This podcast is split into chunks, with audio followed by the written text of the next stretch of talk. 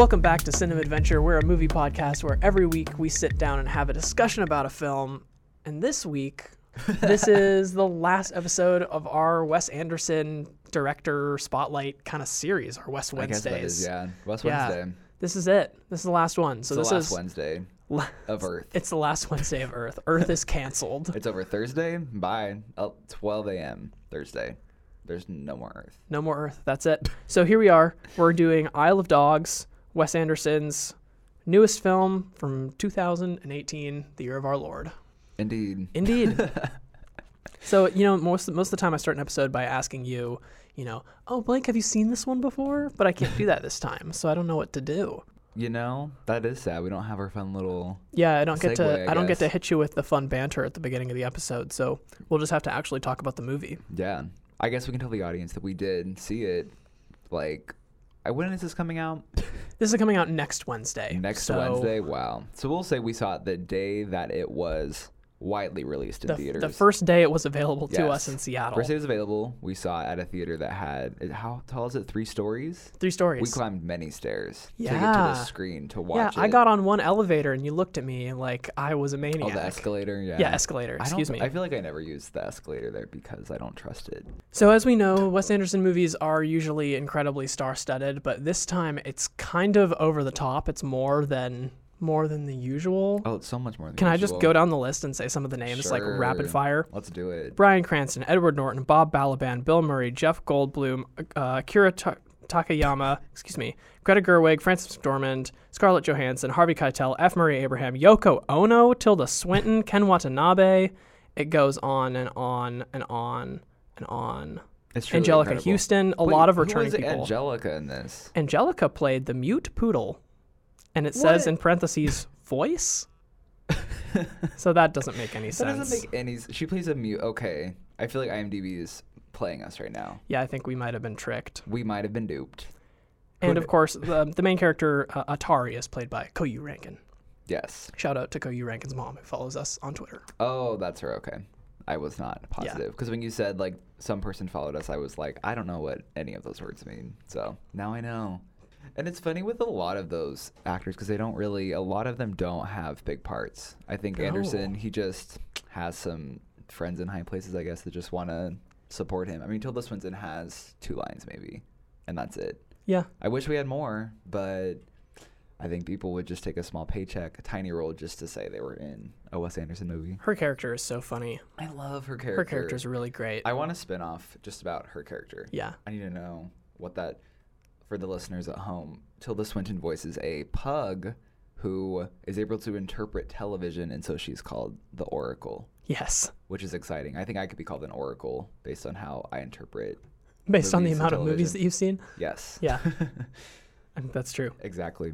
Aiden, do you want to give a, a brief plot description for people at home? Because I don't want to.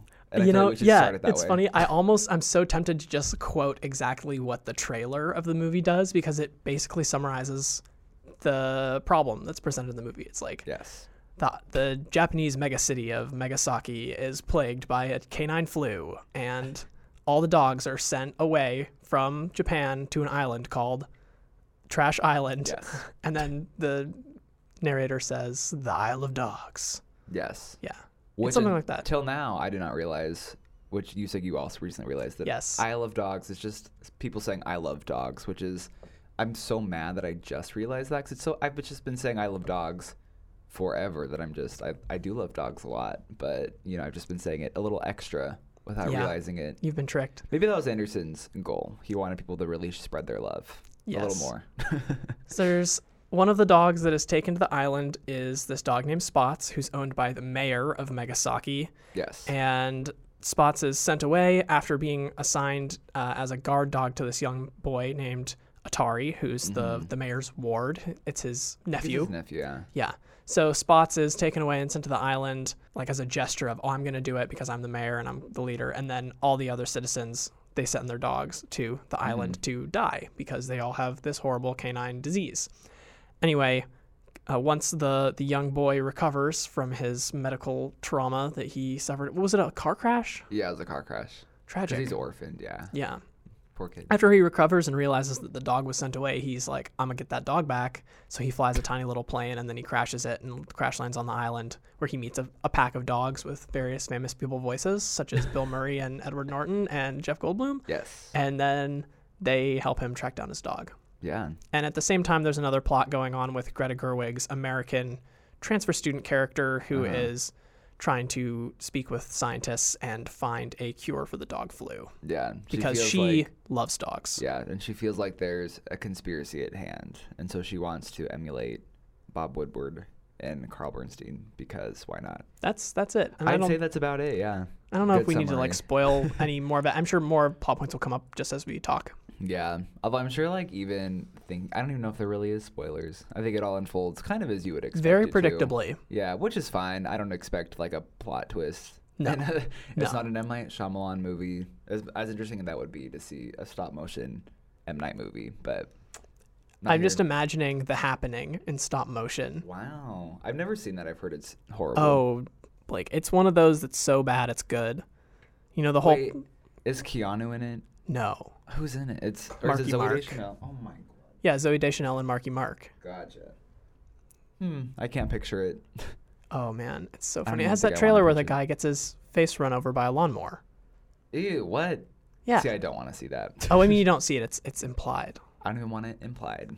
I want The whole to plot of it. that movie is that the trees are angry. Yeah. They they start producing a pollen that makes people kill other people and oh, themselves. Oh wow, that's like really dark Lorax. In the Lorax, do the trees stop making oxygen or something? What do the trees do? No, they're just like all cut. All the trees are cut down. It's just like an Oh. environmental message. Like we shouldn't let capitalists. I just figured that the Lorax movie would be weird. I know the Lorax book story. Yes. People are gonna think I'm dumb because I said, "Did the tree stop making oxygen in the Lorax?" and I I meant for the movie where the main character is voiced by like Danny DeVito, Oh, right? I haven't seen the movie. I've just seen like the. I've read the book, and then there's like the. Is it a TV special from like the '60s or something? Mm, probably. I think it was done around the same time as like The Grinch, and it's that. And that one's kind of sad. Speaking of the Grinch, there was a Grinch trailer before there this was a movie. Grinch, the trailers before this movie were so weird because there was a Grinch trailer by the people who made Despicable Me, and then there was like this movie with Will Arnett and all the animals are speaking, and it's very creepy looking, and it looks really bad. yeah. And at the end, they slap a big thing on there that's like, like from the crew that brought you Beverly Hills Chihuahua, and you're just like, oh, thank you. I'm I'm gotta okay." watch it. I loved that magnum opus. Yeah, So I bet you did. I really did.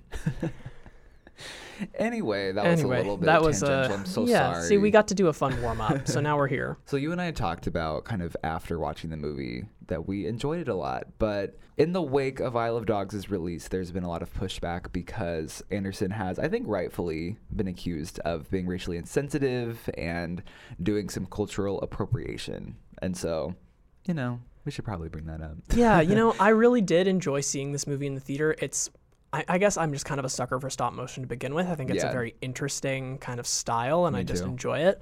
But I suppose I was especially frustrated because so many of the issues with this film could have been handled with very, very minor changes. Yeah. and it would have been okay. But it's Yeah. these tiny little things that are just missteps that make me. I came out of the theater half going, wow, that was really beautiful, and I'm very happy that I saw it, but at the same time going, but really? Yeah. These are the problems that had to come up because these are these are things that seem to be so in the public conscious right now. Mm-hmm. And I guess we'll get more specific and then I'll get more into it. Yeah. So basically, what Anderson does at the beginning of the movie, he says that, you know, all barks will be translated into English, but basically, any Japanese characters, we're not going to put any subtitles. There'll either be, you'll just hear them speak and not know what they're saying, or they're going to be dubbed over by this English speaking character voiced by Frances McDormand. And so that kind of creates this larger issue of, you know, Anderson is recreating an entire nation. And really, I mean, he's very influenced by like Hayao Miyazaki and Kurosawa. And so he's really heavily borrowing from Japan. But even though he's borrowing so much, at the same time, he's writing these very stereotypical Japanese characters. And it's kind of in a way saying like the dogs, it's worth translating what dogs have to say, but Japanese people were not going to translate that. It's not worth it, kind of. Yeah. And so it's kind of backhanded to, you know, do this huge quote unquote homage, but also kind of trivialize Japanese culture in a way, not really respectfully portray it. Now I wonder is that disclaimer in the Japanese version of this movie? I'm not sure if, if this movie is out in Japan because if you're a Japanese person, you can speak Japanese. So this Yeah. would be like watching a movie where the, the dogs are subtitled, but then you already understand what yeah, the I do people are wonder what saying. that would look like. I'm really curious to see what, and I, I'm going to try and seek this out, just a, the Japanese perspective of this. I mean, I've read Japanese Americans who have reviewed the film and who have said a lot of the things that we're saying, you know, Mm-hmm. it's appropriative, it's insensitive, but I want to see what the, like, the Japanese island person's perspective is Yeah. Mm-hmm. on this film, if they enjoy it or not, Yeah. or if they think it's insensitive. I just think it is. Yeah, it is very tricky, and I think very risky of Anderson to. Because I mean, this story I think could be easily told if it took place in America and it was just like a future dystopian America, and you know this sort of thing were happening. So I think it is pretty ambitious of him to like, no, I'm going to take you know this nation that I'm not part of, that I maybe appreciate from movies or like vacations, whatever, just kind of recreate that. It just seems like not a super smart move. I feel like you have to have kind of more of a delicate understanding because to me, I feel like the whole Japanese setting, it's kind of there almost just for art's sake, and it's very exoticized. It just I don't know, and it really took me out of it a lot of the time too because I would get really mad when they would be having Frances McDormand, you know, dubbing over, or you don't know what they're saying. And it would really take me out of the movie because I was just like, if he just put subtitles or I don't know, tried to put some sort of extra effort rather than just do this as like a stylistic choice, it would have.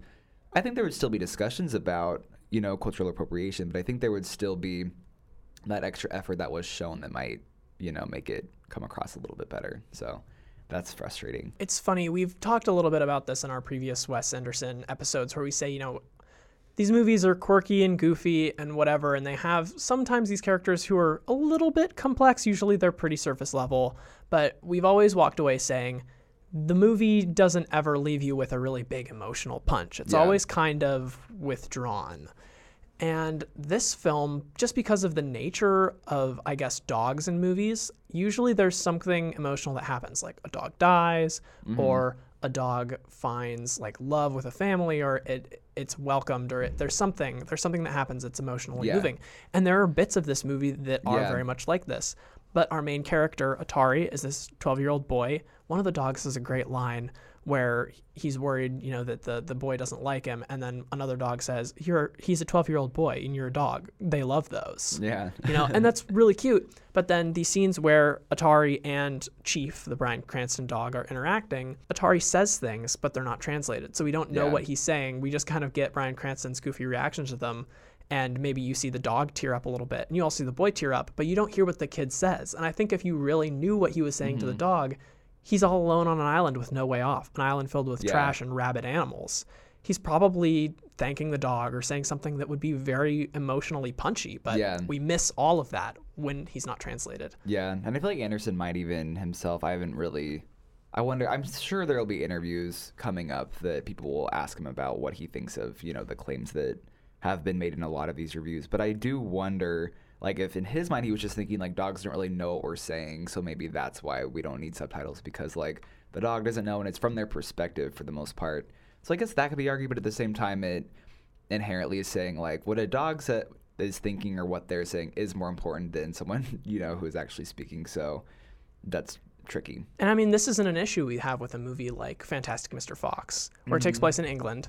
The animals are translated, and they can't be like, we're not going to translate the humans because for a Western audience, Exactly, we can already understand them. This is a big issue that we have with this movie. And Yeah. that would be a very simple fix to say subtitles. Yeah, subtitles for the most part would make a big difference. But it just, it, I think the problem is it's not even just. It kind of just creates so many other complex issues that just stem from that, and so I think that's kind of a big mistake. Just this small thing could have fixed a lot of things. So that's hard. And I do think it undercuts because this movie, I mean, it is trying to be like one of those touching boy and his dog sorts of movies. Like that's well established. I think it's a really moving part of the story, but at the same time, it does. I think this racial insensitivity undercuts that a lot. And then you also have this side plot where Greta Gerwig's character Tracy is kind of this white savior. She's trying to solve this corrupt thing, and it's very tone deaf. And I think the movie, what it ultimately kind of wants to be, is almost it wants to be a timely movie in that her character is kind of saying like, with enough activism, social change, we can, you know, not even not necessarily like overthrow a corrupted leader, but it's just like I know We can work together to make some kind of change. Exactly, yeah. I think that's what it's trying to say, but because it is done in this white savior way, and then you have it backed with all the, with this other racial insensitivity, it doesn't have that punch that I think Anderson was going for. Yeah, so these are a couple things that can be that can be fixed again very easily, right? We have this issue of a white savior, and it shocks me. I was thinking about this earlier today, uh, just about this movie, and it's just reverberating around in my brain.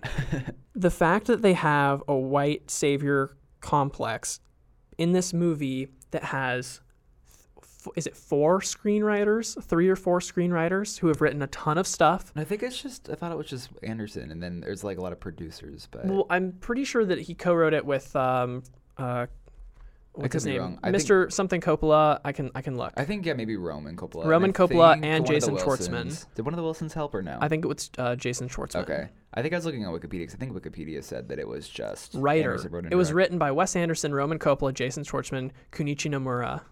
And people were saying that the Japanese screenwriter was there not necessarily crafting ideas with them, but more just to like for the Japanese dialogue, which I don't know if that's true. I might have to look that up, but I do wonder about that.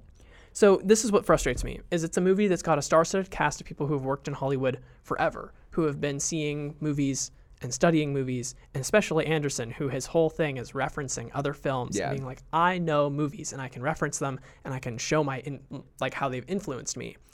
But then you have the same person who then puts in a, a subplot like a white savior thing when they've mm-hmm. probably seen that in movies hundreds of times. Yeah. So these are people who don't have any excuse to be like, oh well, I didn't think about that Yeah, right it's like this this is something you should know about and something that you should be frustrated by Yeah. and you should work to not put in your own your own things yeah, so i don't know if it just seems really tone deaf and it seems it's surprising i'm surprised that someone i don't know i guess i'm even surprised that greta gerwig who's somebody who's been working in movies for a long time now mm-hmm. would kind of go along with it not that yeah. i mean not that she wrote it but she did act in it so yeah. What I was thinking too. I mean, if you think about it, Scarlett Johansson, Tilda Swinton, and Frances McDormand have all starred in movies that have been accused of being racially insensitive. Like you have Frances McDormand with Three Billboards. You have Johansson with Ghost in the Shell. Yeah. And then you have who's the third person? Tilda? Swinton, Doctor Tilda Swinton, Strange. Doctor Strange. And so when you have three actresses who are affiliated with not really grasping, I guess, racial politics very well, and then you have a movie that's also racially insensitive, you kind of just feel like no one really realizes, and there's so much in their privilege that they can't kind of take a step back. And it does feel a little bit ironic for McDormand because she just did this speech about the inclusion rider and being really diverse, but then she's in two movies that are racially insensitive. So it's really, I don't know. Yeah, a lot the- of misguided things with this movie. yeah, misguided, and I would say even uh, slightly hypocritical, uh, or not even slightly, just hyp- hypocritical Very choices. hypocritical. In that, I would say you mentioned this kind of message about social change, and they're trying to embrace this other. Right? They're talking about this, these dogs. They're rabid. They're horrible. They talk about how the city. Uh, the mayor, his family loves cats. They Yeah. talk about the how the people embrace cats over dogs because of the canine flu that's happened.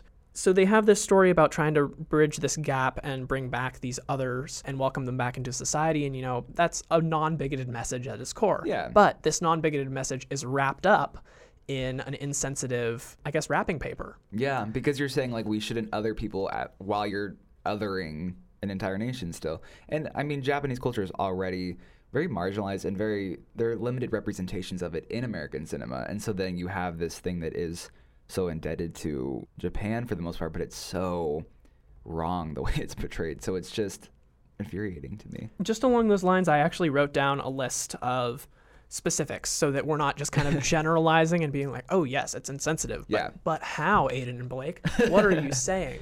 So I just wrote down some specific choices. I think what Anderson and likely the other screenwriters were attempting to do was to ha- evoke imagery that we, as uh, maybe not super culturally educated Westerners, would recognize about Japan.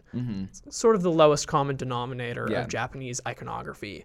So they chose to poison one of the doctors at one point, and Uh-huh. they have this poison they've concocted that they're going to use to kill the dogs on the island because, you know, in the story things are getting a little out of hand. The government is having trouble, you know, keeping the dogs on the island Yeah. and whatnot. So they create a poison that's a very, very powerful poison, and they call it wasabi poison. Mm-hmm. It's not explained if it's made from wasabi or if it's just because it's green or Yeah. spicy or whatever. But it's called wasabi poison. One of the Uh-huh. few Japanese words Westerners are going to recognize. Yeah. There's a couple of bodyguards who directly work for the mayor. Mm-hmm. At one point, they are both sumo wrestlers. Mm. Yeah. Another very obvious kind of choice. Yeah. This is a Japanese thing that Westerners know. Sumo Yeah. wrestling. Big Uh-huh. guys. They're strong. They'll be wrestlers. Sure. And then there's this use of Americanized Japanese words that I noticed a few times. The city in Japan is called Megasaki. Yeah. Which is just kind of saying, you know, So blatant. sake is this kind of like I, I'm not sure what it means in Japan, but it is a Japanese part of a Japanese word at least, Mm-hmm. or Japanese syllables, and then just the word mega as a prefix. Yeah. because it's a big city. Yeah. Sure. right. I mean, the message gets across, but they could have. It could have been Tokyo. It could have just been Tokyo. It could have been Kyoto. Anything. Yeah. And or they could have just said the the. They could have even said the Japanese mega city of Tokyo because it's the future and it's bigger. Mm-hmm. Yeah. And then the main character's name is Atari, Uh-huh. which I've read is not actually a Japanese word, but was a Japanese sounding word that was come up with by Americans for the game company Atari, the video Mm. Yeah. game systems. Those are my examples. Yeah, and that's just and that's just a testament to. I mean, Anderson, even though while he might, you know, say that he appreciates Japanese culture, he's being willfully ignorant in a lot of ways. And even I was kind of disturbed. I guess that's maybe a dramatic word, but even there's just like this small instance where a Japanese character says like biscuito or something. Just like I think the funny thing of like how you know that it means biscuit, but it's Japanese, whatever. And like the whole audience laughs, and you're basically just laughing at a joke about a different language, I guess. There's almost just like a running gag, of like we don't know what they're saying, and so that kind of makes it funny, which is weird, you know? Right. I mean, that is how some American words are translated to Japanese Yeah, using like katakana characters. They will do that, and you'll have biscuitor. There's like the word for hot dog is very close to hot dog with Yeah. like a couple extra syllables. Hamburger is the same way. But yeah, it is kind of turned into this joke because he's not subtitled. If, it, if he was Yeah, saying exactly. biscuito, but then they had subtitles that said biscuit, probably wouldn't be as funny Yeah, or funny at all. Exactly. Which I guess he Yeah. wanted those to be jokes. Even not just that little thing. it's just very bothersome. Yeah, so see, these are again pretty small issues. Yeah. If the if the guards, the sumo wrestlers, were just kind of normal dudes wearing black tuxedos like you'd see a security detail in real life, that's an easy fix. A poison could be anything. They could have even chose a real po- a poison, a real poison. It could have even been like uh, if they had done like a fugu poison, which is a Yeah. real thing from an actual fish, which is a, also a Japanese food. It would have been a little better, I Yeah. think. It's just one of those things. I mean, it's yeah. we're not even saying that like he can't have a film set in Japan, but if you are gonna do it, don't do it in like an Americanized, disrespectful way. Yeah, and I, That's I the think bottom line. especially when you're someone who has you're making you have your your run up to the movie during the promotional cycles. They're like oh wes anderson's isle of dog is heavily inspired by the films of akira kurosawa and hayao miyazaki and all of these really important filmmakers Mm-hmm. who are from japan and they under they have a deep understanding of the culture and what they're trying to represent on their screen. Probably is you know fictionalized and sensationalized but it's not this it's not through a western lens. It's from a japanese lens. So they don't have to you know they don't have to go and do research yeah, about it so. It's true. There you go, Wes. Hope There you're you listening. I feel like we should even we should talk about things that we did like about the movie because Yeah, we sure. both did enjoy it. Yeah, even no, though we had these huge. Uh, this is like this is why I'm so riled up because at my core I really did enjoy this movie a lot and it gave me a lot of it, there were a lot of laughs Yeah, I laughed a lot. very beautiful I could I felt smart I guess because I recognized some of the references to Yeah. Japanese films so I felt like my knowledge kind of paid off for mm-hmm. this Yeah, it's such a tug of war with this movie. yeah I mean but you know it is really well crafted and Yeah. a, huge respect to like all the animators and people who Yeah. made this vision It's happen because it's really really something I think this is his most visually spectacular movie. Like I was just blown away nonstop. I 100% agree with you. Because I always am. I do feel like that usually with stop motion anyway. Because I think I've said this in a previous episode, but most movies you just like have a set, whatever. Whereas like every single thing in a stop motion thing is constructed just for this purpose, and you can't like go visit it or anything. It's made just for this purpose, and so it feels like extra special, and it looks great. So kudos to everyone who designed it. I'm curious how large the stop motion characters were that they used for this film because I Mm-hmm. I'd saw some really pictures curious. of the Fantastic Mr. Fox ones and they were some of them were about a foot tall. Some of the Uh-huh. ones for close-ups were very large puppets. But yeah, I'm curious because they look small but they could be really big because they're pretty detailed. I'm curious. I feel like I'd honest, I'd honestly get the DVD just to see like a behind the scenes featurette, just with like a couple shots of you know what it looked like Yeah. making it. But yeah, there's so many like good touching scenes. I really love there's a part in it where Atari bathes the character Chief, who we discover after like he's getting a bath. He's a black dog, but then we find that he's just super dirty and he's actually He's a, white, a white dog with little black spots. Yeah, and that part's so sweet because Chief is developed as, you know, he's a stray dog, and so he has kind of this he try you can tell that he is someone who he can be heartfelt when he needs to be, but for the most part he has kind of hardened himself and has tried not to get too connected to anything because he's so used to, you know, not having a very good life. And so you have this and then like after he gets to bath, like Atari hugs him and stuff, and you can feel kind of his ice heart thawing. And that whole thing is so touching. And seeing Atari's relationship build with Chief as the movie goes along, I really enjoyed that a lot. I don't even know if these scenes are touching, but there were just like a lot of really memorable moments in this movie too. I like there's a meeting early on with Chief and his love interest Nutmeg, who's voiced by Scarlett Johansson. We don't see a lot of her, but she's kind of this kind of cool female type who is a purebred show dog. And so you have a couple moments where she'll do like some crazy trick. And she's like, "Oh, well, during this, imagine me juggling A nine what pound she, bowling like a ball nine pound bowling ball? Yeah. And there's like a little bubble with like an animated version of her, and those are super funny. And then there's like one scene that I liked a lot too, where you just watch a sushi preparing or a sushi chef preparing sushi Oh, that's from incredible. overhead, and that was so incredible. I like the loved parallel that. between that scene of the chef preparing the sushi and you know chopping up the fish and the crab with then the later parallel of Atari receiving the organ donation from the mayor, which is also shot from directly overhead, like most things in Wes Anderson movies. and you see this the, that that was very comical. How Yeah. fast they do the organ trans I trans love um, it. what am I saying? Organ transplant. Transplant. God, Yeah. I don't know. I, I just lost my entire brain. I lose my brain all the time.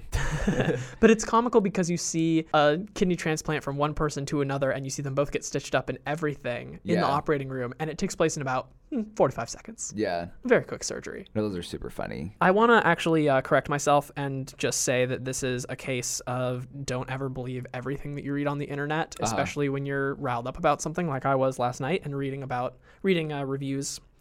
Uh, so I did say that somebody claimed that Atari was a, a word that a couple of white Uh-huh. guys made up to name their company. That's not true. Atari is actually a Japanese word. It comes from the board game Go. It means to hit the target or to receive something fortuitously. Mm, wow, look at that. So my apologies for that. How dare you? Yes. It's good to correct that. Always. I still question whether Wes Anderson learned the word Atari from the game system or if he learned it from the I feel like word from the the game game from the game Go. Based on what he does in this movie, I would not be surprised. So I'll cut him some slack for this thing. Maybe I'll trust him for now, but we can't really say. So Aiden, yes. would you like to, since you usually do the fun facts for Anderson episodes, do you want to give me a couple? I'd I- appreciate it so much. I would be honored. I would be very honored to take your place as the fun facts czar.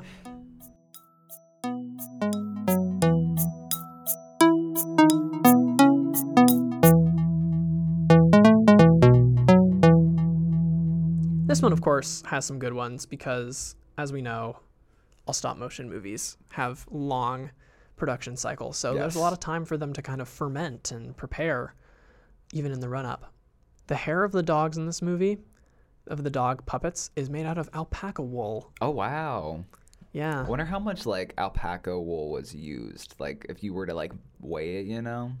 I'd Yeah, love that's a good question. Let's find out. Probably not much weight. You know, it's interesting. Did you notice how whenever the characters would dust themselves off, all the dust was oh was my God, I was wool. It was like it looked like felt almost. It was probably also Yeah. wool. No, I love that running joke when there would be like this big like like this huge fight, kind of a rumble, and then there would be just like wool surrounding it like you would see in almost like a cartoon. That was super funny. So this is another one. Uh, Jeff Goldblum recorded his lines over the phone in California. Oh apparently, gosh. because of scheduling conflicts, he couldn't go to England. Who does he play? He plays like the gossipy dog, right? He plays the gossipy dog. He's like the Nancy Grace of the, the group. yeah. Uh, this is his eighth collaboration with Bill Murray. Oh wow! Wait, Anderson or Goldblum? Anderson, right? Anderson. Okay, I was gonna Anderson's eighth say- collaboration with Bill Murray. So I thought you were talking about Goldblum for a second. I was like, what other movies are they in, and what can when can I start watching them? This is the second Wes Anderson film that has had no involvement from Owen Wilson. oh, Owen, that's so sad. What was the other one? I think it was. Was it Moonrise Kingdom? I don't know. Maybe. I think it was Moonrise Kingdom. We'll say that. I don't know. Don't quote us. I'm gonna start saying "don't quote me" to e- everything I say now, so that no one can hold me accountable Wow. if I say something wrong. That's very that's a very bold choice for you. Uh, Just kidding. And then this Isle of Dogs has set the record now as the current longest stop motion film to Mm. be made. It beats Coraline by two minutes. Ugh. Wow. Yeah. How long is it? It's an hour, like 40, right? Or 41. Mm, I can look at the runtime. I hope I'm right. Fingers crossed. Wow, one hour forty one. Whoa. Very nice. My mind. Wow. you know, speaking of Coraline, I think we're gonna have Celia back to do an episode on Coraline. oh. Yeah, which is one of my favorite Stop books. I love the book. The movie's good too, oh. but wow. I'd love to talk about more stop motion movies I'm very on this ready. podcast. I've not seen as many as I should have, considering how much I usually like them. Well, I think we've gone on long enough. Do you have anything else you want to talk about? I think we've kind of covered most of the ground Yeah. that I wanted to cover. I think that I, I hope that Wes Anderson kind of learns from the reception of this. I mean, um, the movie has been very well received. It's Yeah. gotten it's been reviewed very well, but I just hope that some of these kind of dissenting opinions reach him Yeah. because I don't want him to stop making stop motion movies. I don't want him to stop making movies because he is well he I mean he is making movies that aren't just like a gray hellscape. like it's not like he's making something that looks like the Marvel movies or like Yeah. the DC movies right now. He's making colorful films with kind of different stories, which Yeah. I think is needed. yeah. But I, yeah, I don't want to say like, oh, Wes Anderson's a really terrible guy. I just want him, you know, I, I just want him to learn, Yeah. which is almost like saying I'm not mad, I'm just disappointed. You know, Yeah, so it's no, worse. exactly. But come on, man. It's like one of those things where I mean, you know, his intentions weren't negative at all, but I think it is one of those cases where even if your intentions aren't negative, they can still be harmful. So I think hopefully it'll reach him. I do. I mean, I do hope that the conversation, you know, about what he does wrong here does gain some momentum. I guess because I don't want it to be one of those things where. You know, oh, because this movie's so nice to look at, or whatever, that it's just going to be kind of swept under the rug of what mm-hmm. what bad things have been done. So I do want there to be a lot more conversation. There's been some good stuff. I really recommend reading Justin Chang's review of the movie in the Los Angeles Times. That was kind of like the one that I think started a lot of the conversation. So definitely check that out. I know the Ringers published a couple good articles about it, and then Rolling Stone recently published an article called like "How do you solve a problem like Isle of Dogs?" where Right. the- And you know, I read that article and I don't know if I would recommend reading it because the author, well, I guess maybe, re- yeah, I'd recommend reading it. Read it, read at it, anything, yeah. be smart. But I mean, I read it and I disagreed with a point that the author made very early on Mm-hmm. in, in the article. He says that the withholding of the dialogue from the Japanese characters, you know, not subtitling them, Yeah. is like a bold move by Anderson and that it is. That it is a jab at Western audiences when I don't think that it, it is Yeah. that. Yeah. No, I think yeah, that article is imperfect, but I do like it how it it kind of does I think speak to a lot of how I felt about how you have these conflicting feelings about you do like it, but there's also a lot of things that you know make you feel conflicted. So I think that even though it does have a couple missteps, I think in the writing, it still does bring up some pretty good points. So I'd say look at those. Maybe I'll even include those in my recommendations, but Yeah. yeah. Cool. Well, I think that brings us around to final thoughts. Final thoughts. I think this movie is beautifully constructed. I think the voice acting is pretty excellent for the most part. I mean, these actors are so good at conveying these kind of ridiculous lines. They're very kind of ironic and darkly comedic, and they just do a good job. But I do have a lot of reservations. I enjoyed it a lot, but there definitely is a lot that Anderson does wrong. I hope he doesn't do this sort of thing in the future and learns from his mistakes. We'll see. I agree. I think that this is a, the kind of movie that if you want to go and see it and be like, yeah, this one was really great and very socially progressive, you're going to be really disappointed. uh, but this this film is basically like flipping through just a really thick, good coffee table book full of concept art. Yeah, It's seriously. amazing, and you can just feel the love that went into even the lighting, the Mm-hmm. lighting, how each character looks. They do this great thing where whenever there's something that's happening on a television, the thing on the television isn't stop motion; it's hand drawn animation. Yeah. So Oh, you get this weird kind of double lens of kind of this physical feeling reality, but then also Yeah. you get a very two-dimensional thing hmm within that reality. It's really cool. I highly recommend it. It's like it's like the opposite of SpongeBob. Yeah. You know, in SpongeBob they're 2D, but whenever they watch TV, it's this weird. It's like real video footage from real life of sea creatures.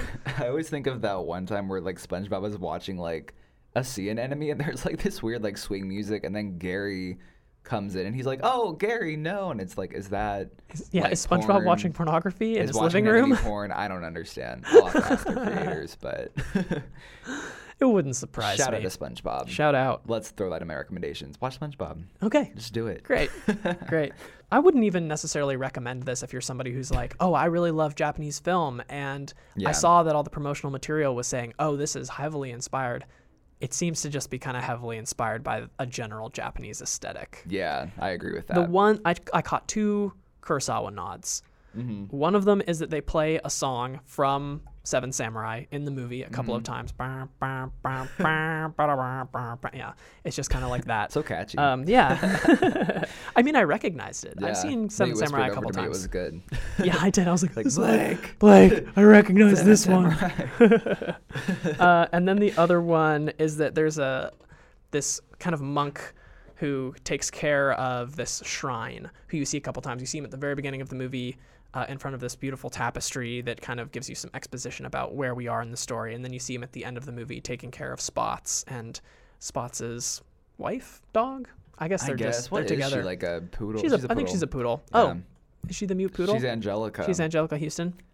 there you Um, uh, but he, his character is, I don't know if this was intentional, but it, I am almost convinced he's visually almost exactly the King Lear character from uh, Akira Kurosawa's Ran. Um, which wow. is also a fantastic movie. It's again, I always say this, it's great, but it's three hours long, so make sure you've got time for it. I saw that movie, like a 4K restoration of it at SIFF Oh, wow. like two years ago, and I hadn't, I'd never seen it, so that was my first time seeing it. And I was Yeah. just blown away. I was exhausted by the end of it, but it was great. so, shall we do our recommendations? Uh, those were your recommendations. I thought those were your recommendations. Hmm? no, those are my final Seven thoughts. I just went on a big no. Well, Seven Samurai is one of my. I guess I'll go first. There you go. Yeah. Seven Samurai is one of my Got one of 'em recommendations. out of the way. One of them out of the way.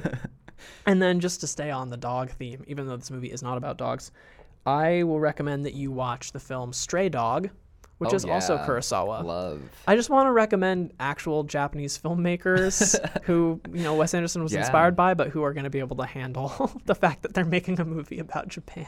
Mm-hmm. Stray Dog is, I mean, Seven Samurai is about seven samurai who Yes. pr- What? have to protect a village from bandits, and then they find that they have become irrelevant after the movie, and it's very sad but Oh. beautiful. Very good movie. And then Stray Dog is uh, Toshiro Mifune, who's also in Seven Samurai, and he's in like every Kurosawa movie. He plays a detective, police officer, one of the two, and some thug steals his gun, and then he has to solve a mystery to retrieve his his gun because he gets in trouble with his superior. You let a criminal steal your firearm, Mhm. uh, so he tracks him down and he goes to a baseball game to find a criminal, and it's very very suspenseful. It's great. It's a good it's a good noir. Have you seen it? Yeah, you recommended it to me like way back in the day. Oh, And yeah. I was like, I'll check it out. In the Never seen pre-podcast times. Pre-podcast, yeah. You were like, You check liked it? this out. Like, yeah, I loved it. Yeah, it's a cool movie. Yeah, that's great. Yeah. So those are my recs. What you got? So I just went with a general my favorite dog movie Yes. thing as one does. So I think this is probably they're both probably pretty obvious choice because I feel like a lot of dog movies are very cheesy. I'm Mm-hmm. not recommending Airbud, so sorry everyone. um, Sorry, Airbud fans. and Air Buddy fans, can't forget about all those sequels. Is Airbuddy like Airbud's son? Have you not? Oh my god! I saw Airbud one time. They're sequels where it's like a group of golden retriever puppies, which I feel like I don't even care if they're trash. I haven't seen them, but like if I get to see a bunch of, you know, little puppies going crazy for like an hour and a half. That sounds good to me. The little puppies that we see in Isle of Dogs are really Uh, cute. and they're not even real. I can never hold one. yeah. It's so sad. And they're probably only about an inch long in real life. Little guys. Anyway, my recommendation one is Best in Show, which is a mockumentary about those who compete in dog shows, and it's so funny. It's a Christopher Guest movie, so if you enjoyed This is Spinal Tap, that's him, everyone. So I love that movie. It never gets old. It's super, super funny. Great comedy.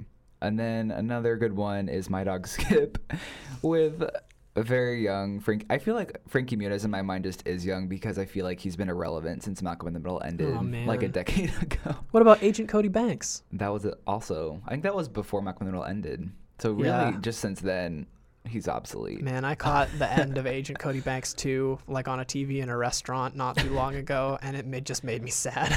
I don't think I've seen them. Isn't Hilary Duff in one of them? yeah, she's in the first one. Like I had that movie on DVD and I watched it a lot of times. Look yeah, I was you. really into it. Wow. Yeah. Maybe I should. Well, we should do an episode on that. I don't know. One and two, one episode. Oh, yikes. Maybe we'll do like a, a short episode, like a 15 minute one where we just go, yeah, it was bad. but my dog Skip, it's very touching. It's like Frankie Muniz. I think in like 2001, so like a child, and I think it's in the. fi- I feel like I saw it so long ago, but it's in I think 50s or 60s, and it's just about this lonely boy and his relationship with his dog, and it's so cute and nice, but it has. Of course, the typically bittersweet ending that The usually comes dies, with huh? a dog ending. Yeah, they always do that. Can't a dog just live forever? Did you ever see Turner and Hooch? I've not. Oh, that dog looks cute though. That I really dog- want to hang out with him. You know the trope in like buddy cop movies where they get into a showdown, a shootout at the end with the bad guys. Yeah. And then one buddy cop jumps in front of the other buddy cop and goes, no, and gets Yeah. shot a bunch of times and dies. Does the dog? That's die? what the dog does. Are you kidding me? I the, would way rather Tom Hanks die. the than dog, the dog jumps in front of bullets to save Tom Oh Hanks's my life in Turner and Hooch. It is, Trash. it is bananas. I'm not watching it. It I should have been like Tom it. Hanks jumping in front of the dog. Protect that dog. what kind of dog is that? A Uh, mastiff? Is it like a? Is it a? It might be. I think it's a mastiff. I'm not yeah. positive. It's a. He's got a, a drool thing. Hmm. Eh, Seems charming to me. Yeah, he's cute. Cute dog. Wow. All right. I think that's it for That's me. it. I think we're good. I think we are very good. Well, thanks so much to everybody who's been listening. It's been a wild many, many weeks mm-hmm. of recording just Wes Anderson movies, so I think we're both kind of ready to move on to something else. He's canceled. Just kidding. I mean, for us, he is kind of canceled. I've blocked him out of my mind. Goodbye. See you later. Well, by goodbye, I mean it's time for the sign off. So, if you want to hear more of us talking about movies, you can find us on Apple Podcasts, Google Play, or wherever you download podcasts. You can also listen on our website, uwpodcast.com, where we've got a bunch of other great shows like Home Plates and Pillow Talk and The Box Seat, which is a sports podcast. Oh man, and we've got more fun stuff coming up on the way. Can follow us on Twitter at the Filmcast. You can find us on our personal accounts at Aiden Walkero or at Blake W. Peterson. If you want to write to us with a suggestion for a movie for us to talk about, or just want to share your thoughts with us, even about Isle of Dogs, which sounds like we still are talking about and probably will be for a while, I hope, you can send us an email at cinemadventurepodcast at gmail.com. If you like the show, please share it with a friend so we can get the word out on it. If you really want to help us, uh, leave us a review on iTunes because that's really the way uh, we can kind of start showing up in those recommended categories and people get their eyeballs on our lovely blue album artwork. Thank you so much for listening, and we'll see you next time. Yeah, go hug your dog. Bye.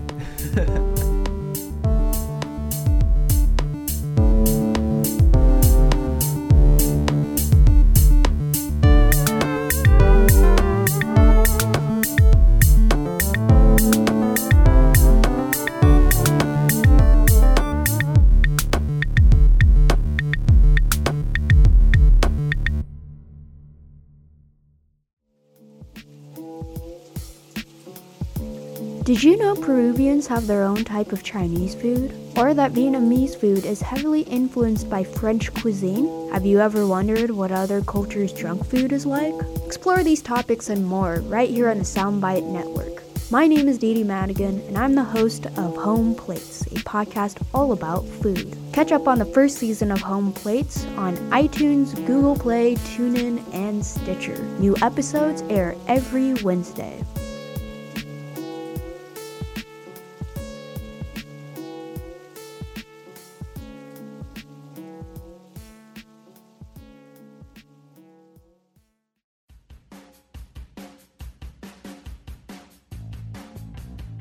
Seattle Seahawks have the best offensive line in NFL history. Kyle Seager is the better Seager brother. Markelle Fultz is the best player on the Sixers. Hashtag trust the process. Okay, we don't actually believe any of these things, but if you want to hear our thoughts on topics like these, tune into the Boxing Podcast with Chris Ankiko. Alec Dietz. And Andy Amashta every Friday on the Soundbite Network.